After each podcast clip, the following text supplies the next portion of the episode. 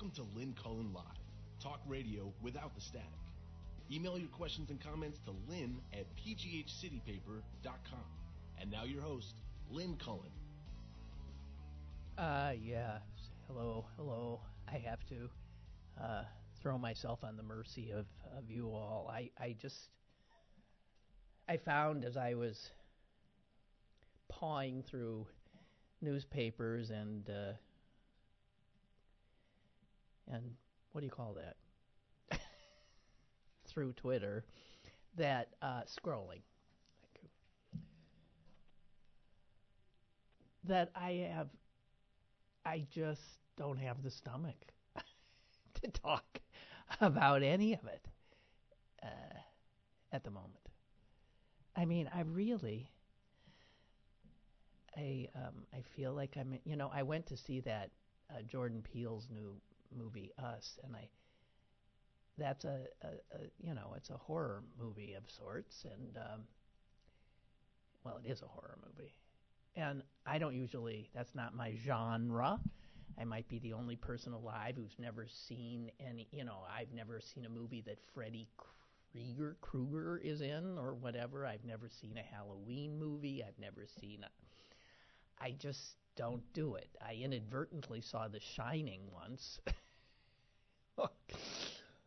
and um I, I I do not have the capacity to uh, to enjoy feeling terror. and I don't. It must be something that most people do, but I don't. Anyway, I feel like my now that the um, news is is sort of like a horror show too now, and I I just there are days when I can't. I'm reminded of that Barbara Bush quote. Uh, I just don't want to trouble my beautiful mind. I believe she was talking about like these. Uh, it was after Hurricane Katrina, and it was something she should have uh, bothered her beautiful mind about. But I feel that way. You know, and speaking of Barbara Bush, so she's got there's a I mean posthumously there's a book out, and turns out she flat out says she would not be a Republican today. She does not identify in any way with that party. And you know what? it the people who now represent that party would say, well, hell with you. Who wants you? You're everything we uh, we're reacting against. Oh God. So I, I, I you know, having done this, namely, babbled in front of a microphone um, for over 30 years, I recall many times um, saying before the show to my producer, um, I don't have a thing. And I would say that when I had three hours on radio. I would come in empty handed. I don't have a thing. And often those shows became the better shows which which I'm not expecting today. But I it, it was odd being totally unprepared resulted in who knows what. I mean, you just didn't know something. Uh, silence was not an option. So everything I've said up till now is me filling air. That's all I'm doing here. Shall I tell you how I planted pansies yesterday and it made me feel better because they're such beautiful flowers? and can okay this i've said this before in the past but explain to me why the word pansy is used well it used to be used for gay men right oh he's a pansy uh, but it's used to uh, refer to any weak right it is sort of like a weak does it have to be a man I, my sense of it is a, like a weak effeminate man, maybe, right? Pansy. And the funny thing about that is, of course, that pansies are, are like the toughest damn flower I know. they you can plant them now because if it freezes, they don't care. They bounce right back. If it blizzard comes and snows on them and buries them for weeks, when the snow melts, there the pansy is again, intrepid, tough as nails, and beautiful. So, how does a pansy? I don't know. That's always annoyed me. It's it's the same thing that you know women are supposed to be the weaker vessel. Well, I don't think so. Let's just can we have any male volunteers to give birth? Just one. Just one once and see how strong a vessel you guys are. There's all of this fake news, right? Uh, that gets is just part and parcel of the culture we live in, of the mythologies that surround us, of the of the very words we are given as tools to communicate with each other. There are all of these biases built in, which is why I sort of despair about ever moving beyond um, some of the more enduring ones, such as uh, misogyny, sexism, and racism, and xenophobia. I think it's just built in to the human. And we haven't, our bodies can't evolve fast enough to keep up with our some of our brains that are that are out in front of our bodies. I don't know what I'm saying. Yes, I do.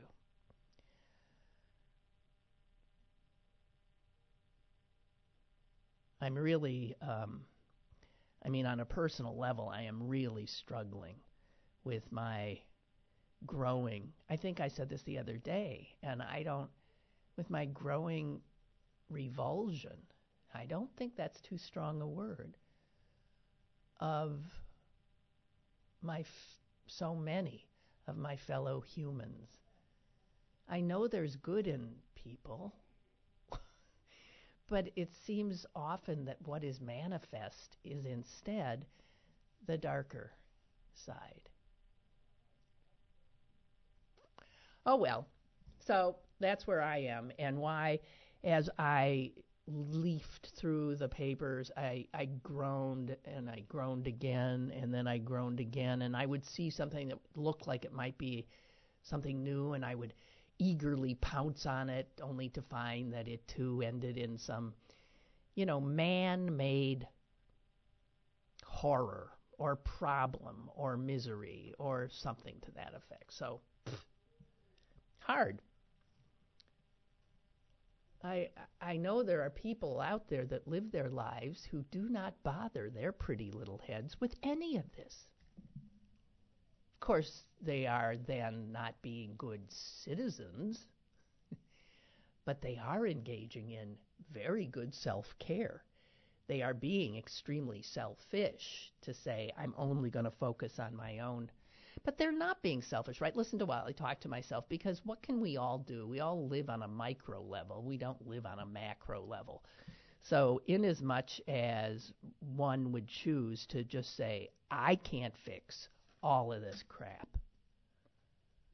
but what I can do is be a, a truly good person as much as I am capable. And as much as I am capable of reaching out and helping those in need in my own little microsphere, that's all I can do. And in fact, if people did that, we'd have a pretty good world. It's just that there's so many humans that wouldn't even consider it. what? Help somebody? Actually, speaking of that, Roger had sent me he said that at his workplace that a lot of I guess people eh, have uh, in their on their cubicle walls or whatever motivational quotes. Um, and he says given where he works, they're usually like from Vince Lombardi or Ronald Reagan. and let me tell you about Vince Lombardi. He was a liberal Democrat. Hello? Yes, he was. I do know that. And he was, um, he hated bigots. He hated bigots.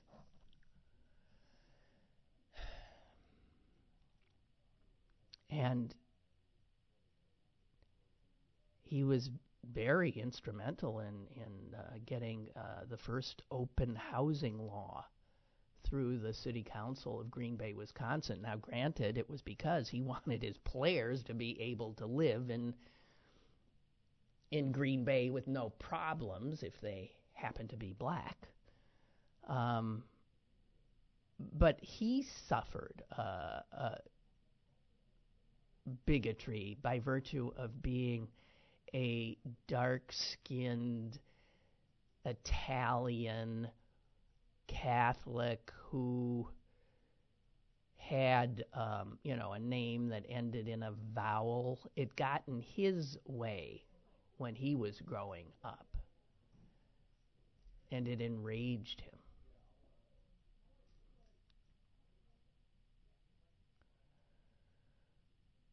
So Roger said that so he works with these people who have Ronald Reagan things, and not that they didn't say. Th- I mean, they both did say things that I can see would be motivational. In fact, so Roger shared what he has on his wall, and um, it's the word think, T H I N K. After the T, every every letter stands for a, a question that you should ask yourself. T, is it true? H, is it helpful? I, is it inspirational? N, is it necessary? And K, is it kind? Oh boy, that must go over well amidst the Lombardi and uh, and Reagan quotes. And then uh, Roger sent me this because he made the mistake, apparently, of uh, ingesting some of Trump's rally in Michigan yesterday. and um, he said, for a Trump supporter, or for Trump, that T H I N K would stand for T F the truth. H, does it help me? I, does it inspire others to hate my enemies? N, is it necessary for my benefit? And K, kindness is for, I'm not going to use that word, I don't like it, pansies. I'll, I'll replace it with another P word. um, and then Roger says, and here's where, yeah, remember when presidents didn't sound like gangsters? Um, yeah, I do. And he, it seems to me that I did also see a quote, a tweet, a something from him that I thought was particularly repulsive, but maybe I didn't. Maybe I just moved on. Oh no, here it is. Apparently, this is from that um, Michigan rally. Imagine how small minded and how insecure a person would have to be to need these all these screaming people in front of them you know screaming your name. And imagine how I'm sorry, I've run out of adjectives and then I just use the same ones over and over again. Imagine a president. Someone who has ascended to a position of extraordinary responsibility and leadership. Imagine him going before a crowd and saying, and here I will quote, he's talking about the people who supposedly are the elite, the people who will never. He always, all biographies of him say the same thing. He always wanted, coming from Queens, to be accepted by the elite who were Manhattan. And they never wanted to be anywhere near him. They found him to be exactly what, in fact, he is a low life in every in every way. And so there he is last night in where was he? Cedar Rapids or something? No, that's uh, Michigan. Cedar, Michigan. Michigan. Something Rapids? Yeah, Grand Rapids. I got it. I know it was some Rapids. Grand Rapids. So here's the President of the United States. I have a better education than them. I'm smarter than them. I went to the best schools. They didn't. Much more beautiful house, he says. Much more beautiful apartment. Much more beautiful everything. And I'm president, and they're not.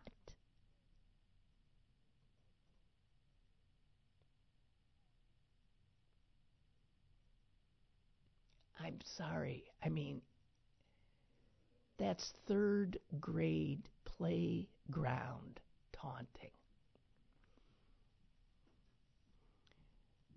I'm not telling you anything you don't know. And of course, it's untrue as well. Can you imagine being so pathetic that you have to say things like that? And can you imagine how lucky you are that you have gotten yourself somehow, because other people are fools, into a position where you can say these things and be cheered, not ridiculed, cheered by your fans. So sometimes all of this is just too much for any of us. Um,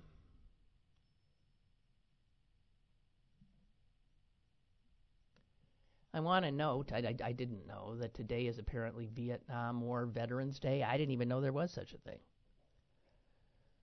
Veterans Day is not good enough. We have to peel off the Vietnam vets and give them another day. Is that is when did that happen? I mean, I have it's fine with me. I my heart goes out to anyone who served in that mistaken horror. My heart goes out to them. All those young men and some women who never came home, who died in that mistake. Ugh. So, as they say, thank you for your service, you should not have been asked.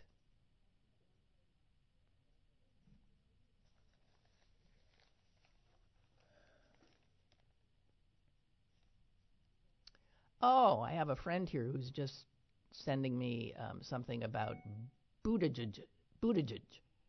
There, I said it, I think. Buttigieg. And I have wanted to talk about him.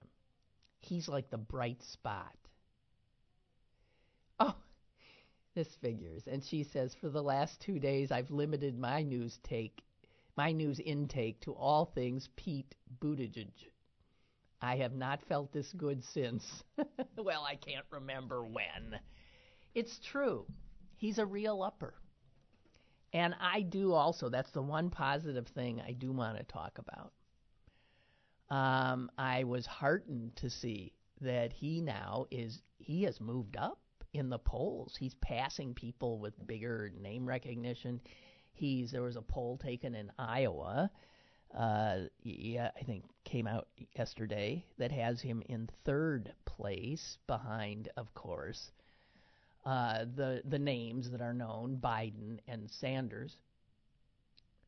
And um, there's another poll that has him, a more national poll that shows him in in fifth place, tied with Kamala Harris, and also behind, of course, Biden. I believe in that poll too, Sanders and uh, who? Probably O'Rourke. I find it interesting that somebody unknown and with an odd name like that can still break through. And I'm also wondering if part of it isn't that we're all sort of sick of, had it up to here with the ones we do know.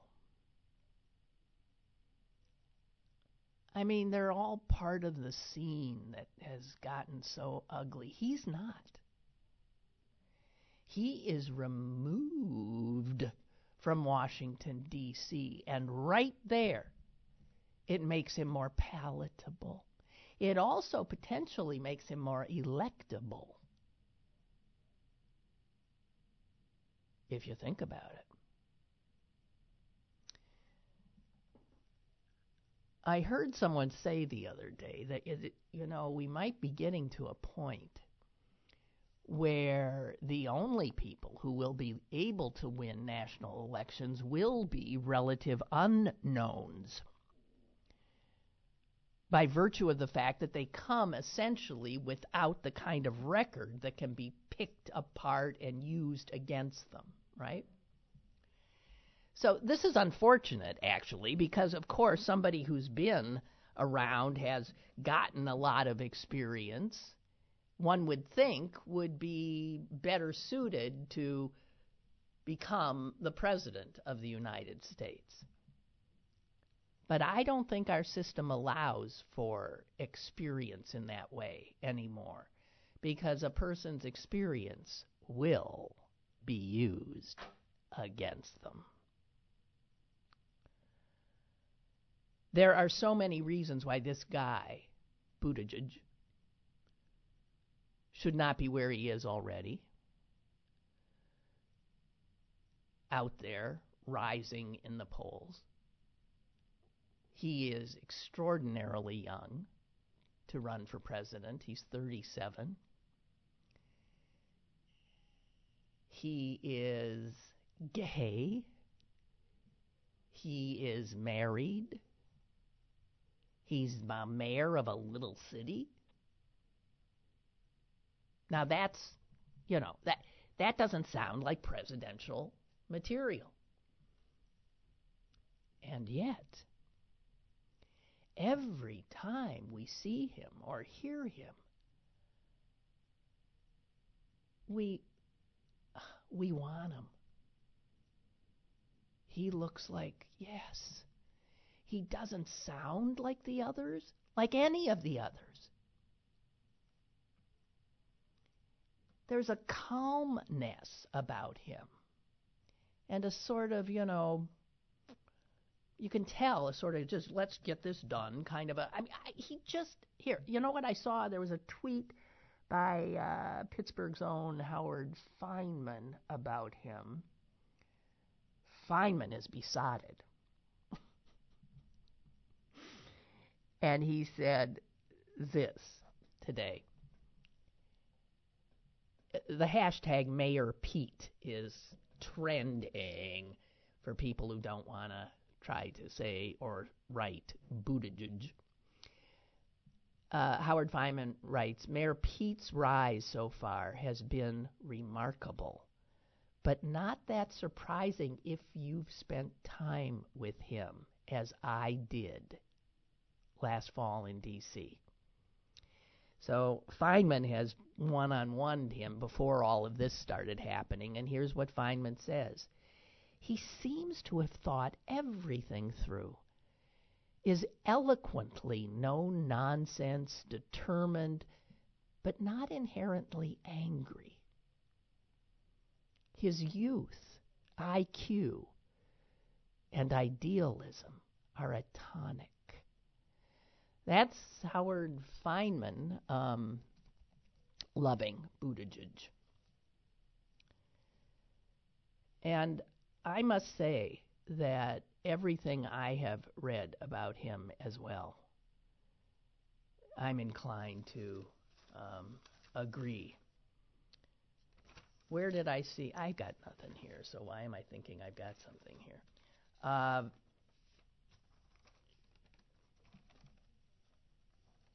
okay, I do have a little bit. So he gets elected mayor of South Bend, Indiana, where Notre Dame is. Um, and that city wa- has been a Midwestern Rust Belt city. Uh, its biggest uh, employer was car, you know, auto uh, manufacturing. In fact, this is how far back it goes. I don't know how old you all are, but it's really been in decline since the 1960s when Studebaker shut its plant down there. So, I mean, that's how long ago they were making cars in in South Bend. I I think he grew up there. His parents both being uh, professors at uh, Notre Dame. And he becomes mayor. I mean, first of all, he, he he's a whiz kid, uh, just an extraordinary uh, whiz kid. Um, here's the bio. I know his father, who um, was a professor at Notre Dame, uh, is a uh, f- an immigrant from Malta which is where you get a name like Buttigieg, apparently. And so, I mean, Buttigieg also is a first generation American. And I, I got to tell you, it is often first generation Americans that are the ones that have the most fire, have uh, that are haven't been beaten down by by being here too long, haven't become soft, haven't become cynical, haven't, because generationally you see that in this country. I don't know if you see it. I think I see it in my own family.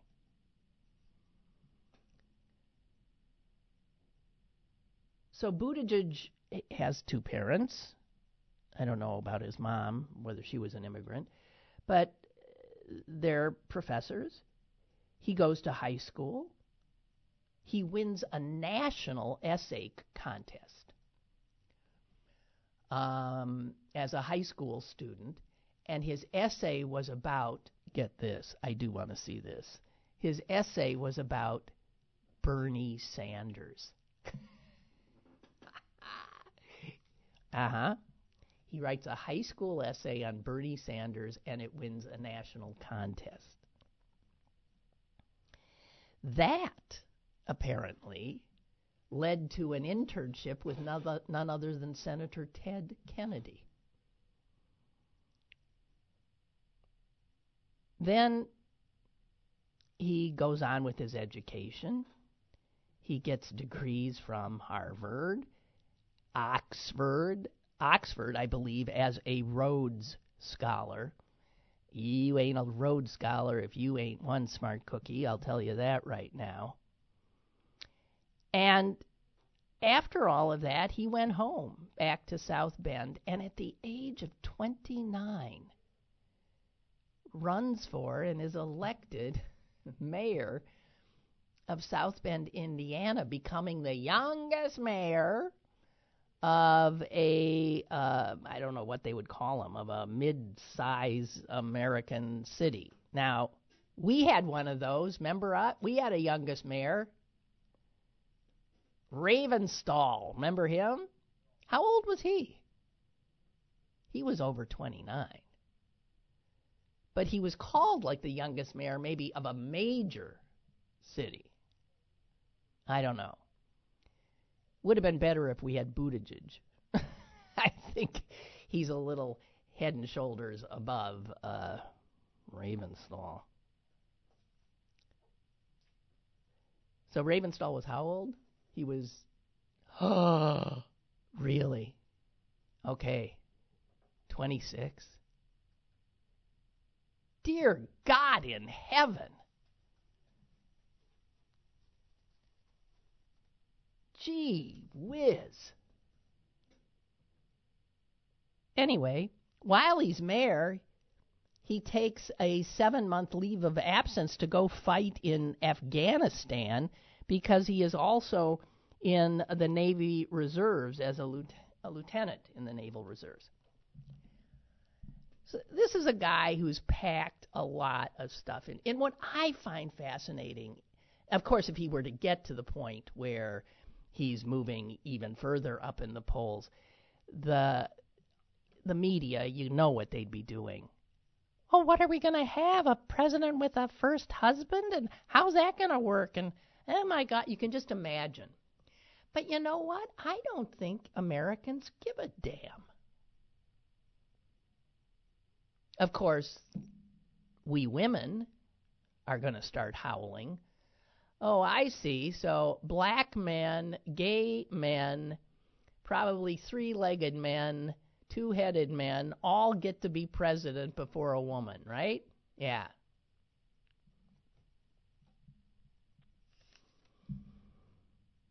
Um, a big fan of his is the guy who uh, who helped Obama win, and that's David Axelrod. He actually he had, he loves him. Um, and Axelrod says that it's I'll, I'll have a I do have a quote here saying uh, Buttigieg for him to get the nomination it would be a way way uphill battle just to get sober here for a second. And Axelrod says this one of the political realities is that Buttigieg is a new generation candidate. That's, I guess, a class, new generation. He's a young guy. And Beto O'Rourke is now in the race. And Beto fills a lot of space they're fishing in the same pond, says Axelrod, and Beto has a larger fishing pole. Yeah, you know, but I'll tell you, um, I've already said I've I yeah I'm getting a little queasy about Beto. I don't really want to speak ill of any of these people because I'm supporting whoever wins enthusiastically. But Beto, as I said the other day, really seems to me to be um, what was that phrase? All hat, no cattle. He's just what's he done? I mean, he's been a member of Congress. Um, and my understanding is is he's done very little in Congress. He's just a guy who I think himself said, I was born to do this, meaning be president. So he's just checking things off on his way. Um, I I don't. And what's he done? He didn't win against Ted Cruz. So I have to tell you, Buttigieg is my guy. Increasingly, I talk to people who I haven't talked to about this and they say the same thing, probably the kiss of death for us to be uh, supporting him. And uh, Mary writes, uh, his husband is a gem. And if you're not following him on Twitter, you should be. Okay, well, I I will. Apparently, um, yeah, I've I've heard that too. That people are just loving the husband. How It'd be something. Man, would that drive the evangelical stark raving nuts again?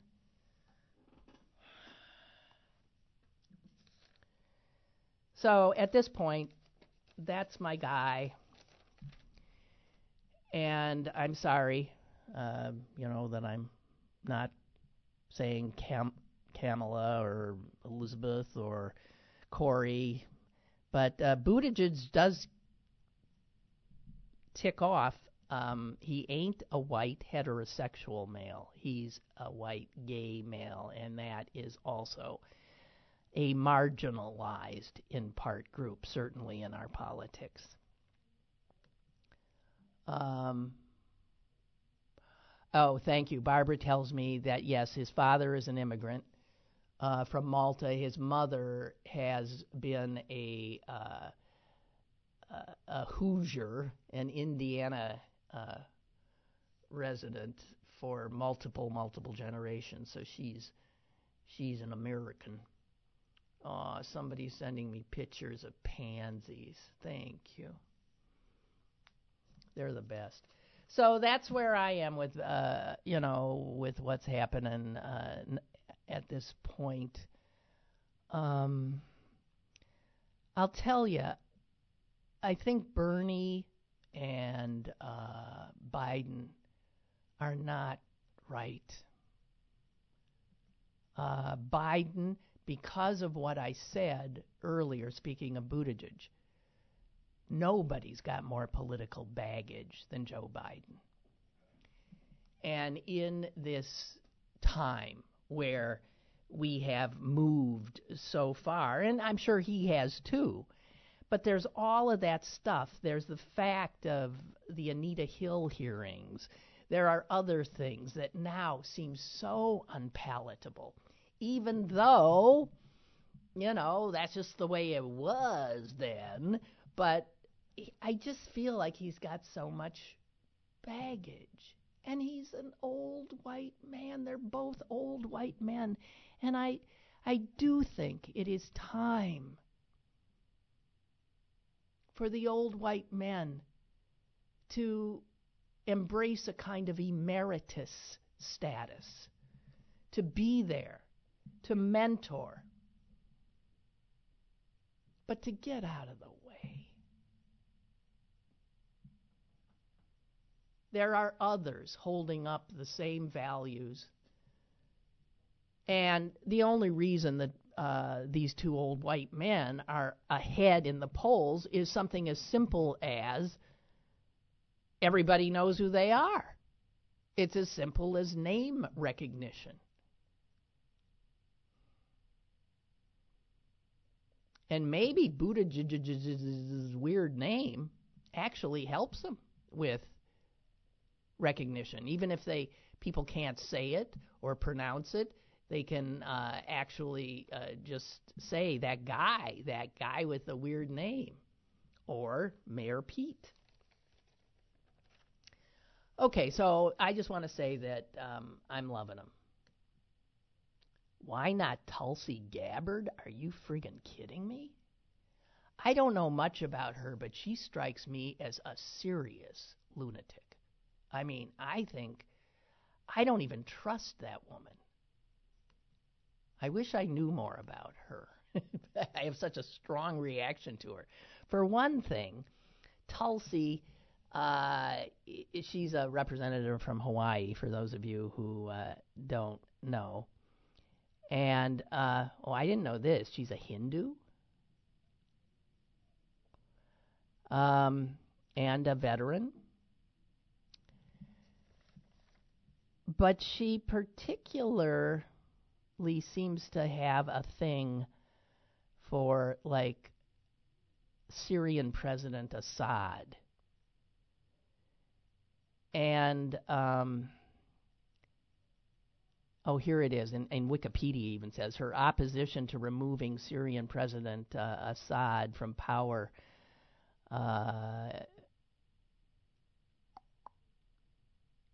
and she also her voting and lobbying against LGBT rights prior to 2005.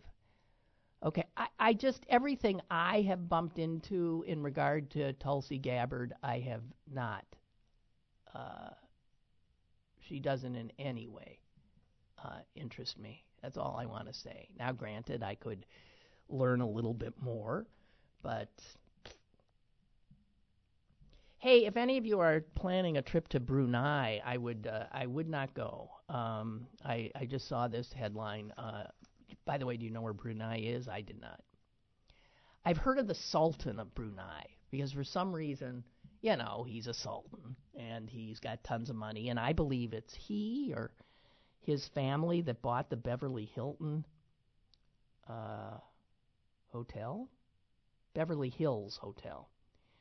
Um, and that became known because he said he was going to institute um, Sharia law that would have the death penalty by stoning for gay sex.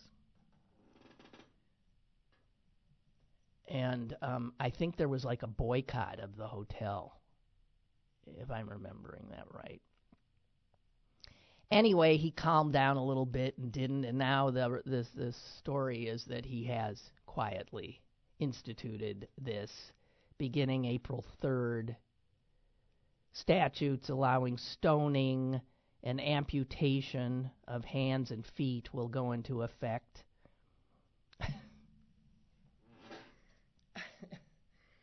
I, so Brunei, it turns out, is another oil-rich country. Why do the why do these sultanates all sit atop? Because um, this is not in the Middle East.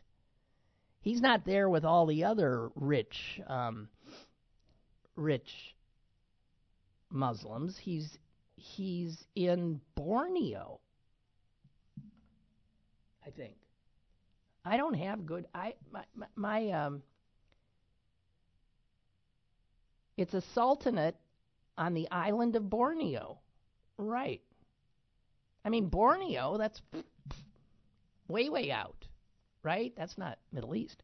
And um, he rules over all less than half a million people.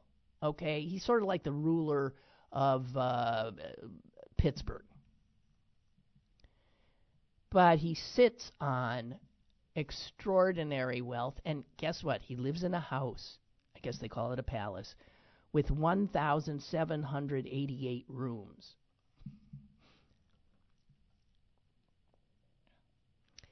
Uh, his brother uh, is a bit of a problem. Uh, he uh, has a reputation for extravagance and uh, mistresses and uh, erotic statues. Well, maybe he'll be stoned. All right. Anyway, just saying, stay away from Brunei. So if we have uh, Pete as our president, he couldn't go with his husband to Brunei without uh, fear of uh, of being uh, arrested and stoned to death, because these laws do apply to uh, foreigners as well who are in Brunei. Okay, getting uh, not that I wasn't serious, but getting uh, changing subjects. I do want to say that now that we know that the Mueller report is over 300 pages, um, and that's just the text. It's not the appendices, and, which are always of very great interest in reports like these, contain tons of information. Um, the idea that we're supposed to uh, be comfortable with a with a four-page summary written by a hastily begotten attorney general who was only elevated to the position because he wrote an unsolicited 19 page memo saying that he did not think a president could collude. And then, lo and behold, he says he didn't. There is no doubt that um, we need to see the whole damn report. And what the Republicans did to Adam Schiff on the House Intelligence Committee yesterday calling for him to resign his position.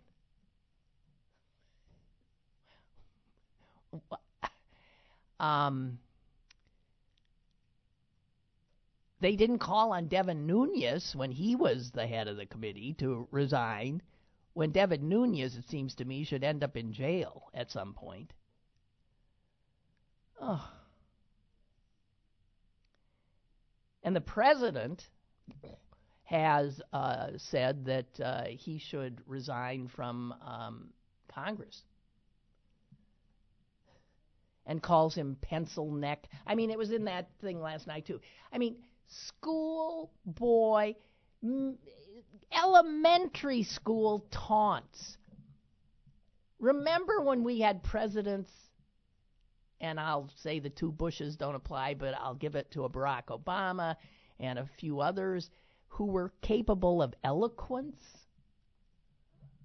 of certainly thoughtful speech, and would not denigrate the office they held?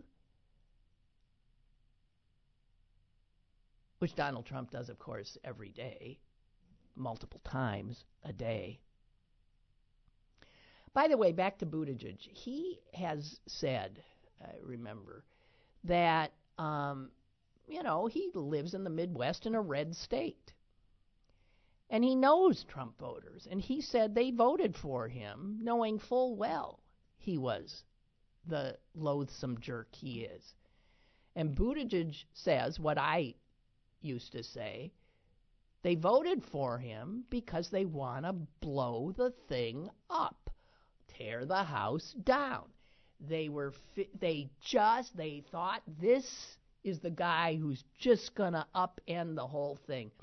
And obviously, I find that to me the most extraordinarily irresponsible and reckless vote a person could do.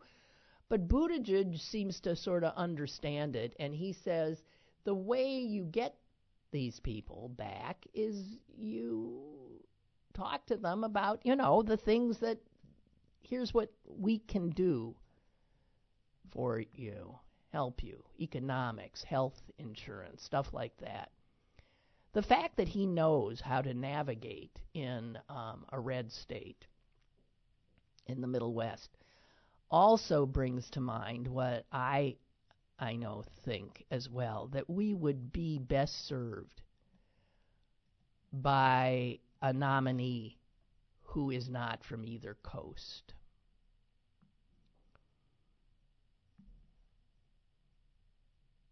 Again, um, in that regard, he fits the bill there. It's not a biggie, but it's it's something I think that also uh, lends to his allure not a federal office holder, not a member of Congress, but in fact an executive of a city with a long enough tenure to see that he has, in fact, done very well.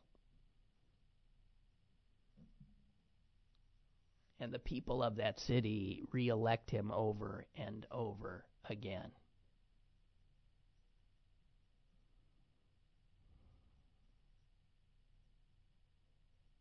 Somebody just sent me something from the. yeah, well, what else is new? Okay, so here, um,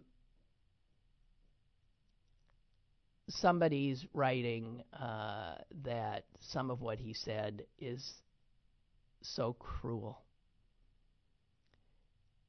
I'll read it. I don't know during a rambling and lie filled rally Thursday night in Grand Rapids, Michigan, President Trump mocked asylum seekers. Mocked asylum seekers fleeing violence and persecution in their home countries, suggesting they are not actually afraid for their lives. You know, I just told you about the story the other day of that little boy who won the chess championship who was living in a homeless shelter, who came from, he's eight years old, was brought to this country by his parents from Nigeria, and they are s- asylum seekers. They are here awaiting their hearings, and they are um, running from Boko Haram. And here's the president speaking last night in front of his mob. You have people coming up. You know, they're all met by lawyers. And they come out. They're all met by the lawyers. And they say, say the following phrase I am very afraid for my life. I am afraid for my life. And then I look at the guy. He looks like he just got out of the ring. He's the heavyweight champion of the world. He's afraid for his life. It's a big fat con job, folks.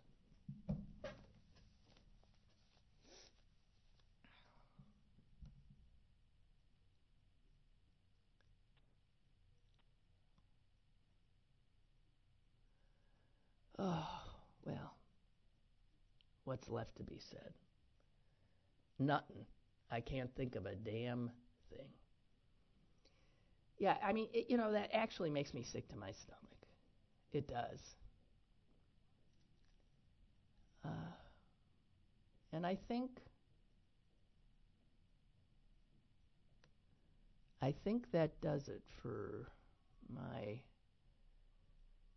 Oh, this was something sort of wonderful that I saw. Um, the Philadelphia Orchestra uh, did a concert and uh, called Healing Tones. And it was a new composition that was commissioned by the orchestra, and it opens with the sound of the ram's horn, the, what Jews call the shofar, uh, which is a traditional Jewish musical instrument that is used in our worship uh, services, especially on Yom Kippur, the holiest day of the year. And um, the Philadelphia Orchestra, when it premiered the work, asked if they could have the shofar from the Tree of Life synagogue here. And not only that, but when the shofar sounded, the Tree of Life shofar, it was, and it's hard, guys, to get a good note out of there. I couldn't in a million years at the premiere of this uh, commissioned orchestral piece in Philadelphia, the shofar was played by Pittsburgher Audrey Glickman, who witnessed and survived the massacre at Tree of Life. That's really powerful stuff. It sends chills.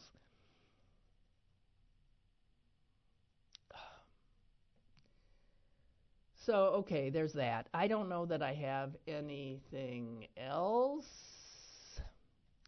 As I told you, I didn't have anything coming in, and I still don't have anything. Nope. Um, oh, I can tell you, I got you got two more days because this ends tomorrow. Uh, that m- restaurant thing where you can get a, f- a multi-course meal at 30 different Pittsburgh re- restaurants uh, for between 29 and 39 dollars. And we're talking about and each restaurant of course is doing this in different ways. But um, I mean, there's some seriously well-known restaurants here, including the LeMont and the Carlton and the Twisted Frenchman in Majorca and Paris 66 and lots of others. And so I'm this last time I'm telling you that if you just on your device go to Taste 30 PGH Pittsburgh Taste 30 numerical 30 pgh.com. That'll give you everything you need to know and the list of all the restaurants and all that stuff. Okay? Now, I am we're we really have I think uh, about 4 minutes left in the show, but guess what? I got nothing left to say. Simple as that. And since it ain't radio,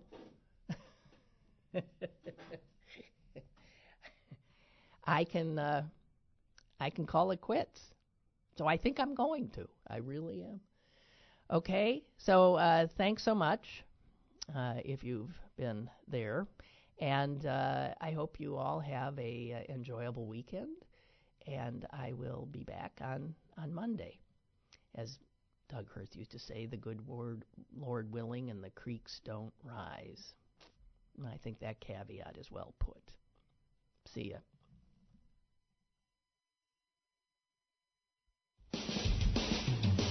Lynn Cullen Live, Monday through Friday from 10 a.m. to 11 a.m. and archived at pghcitypaper.com. The opinions expressed on Lynn Cullen Live are those of the host and do not necessarily reflect the viewpoints of Pittsburgh City Paper or its advertisers.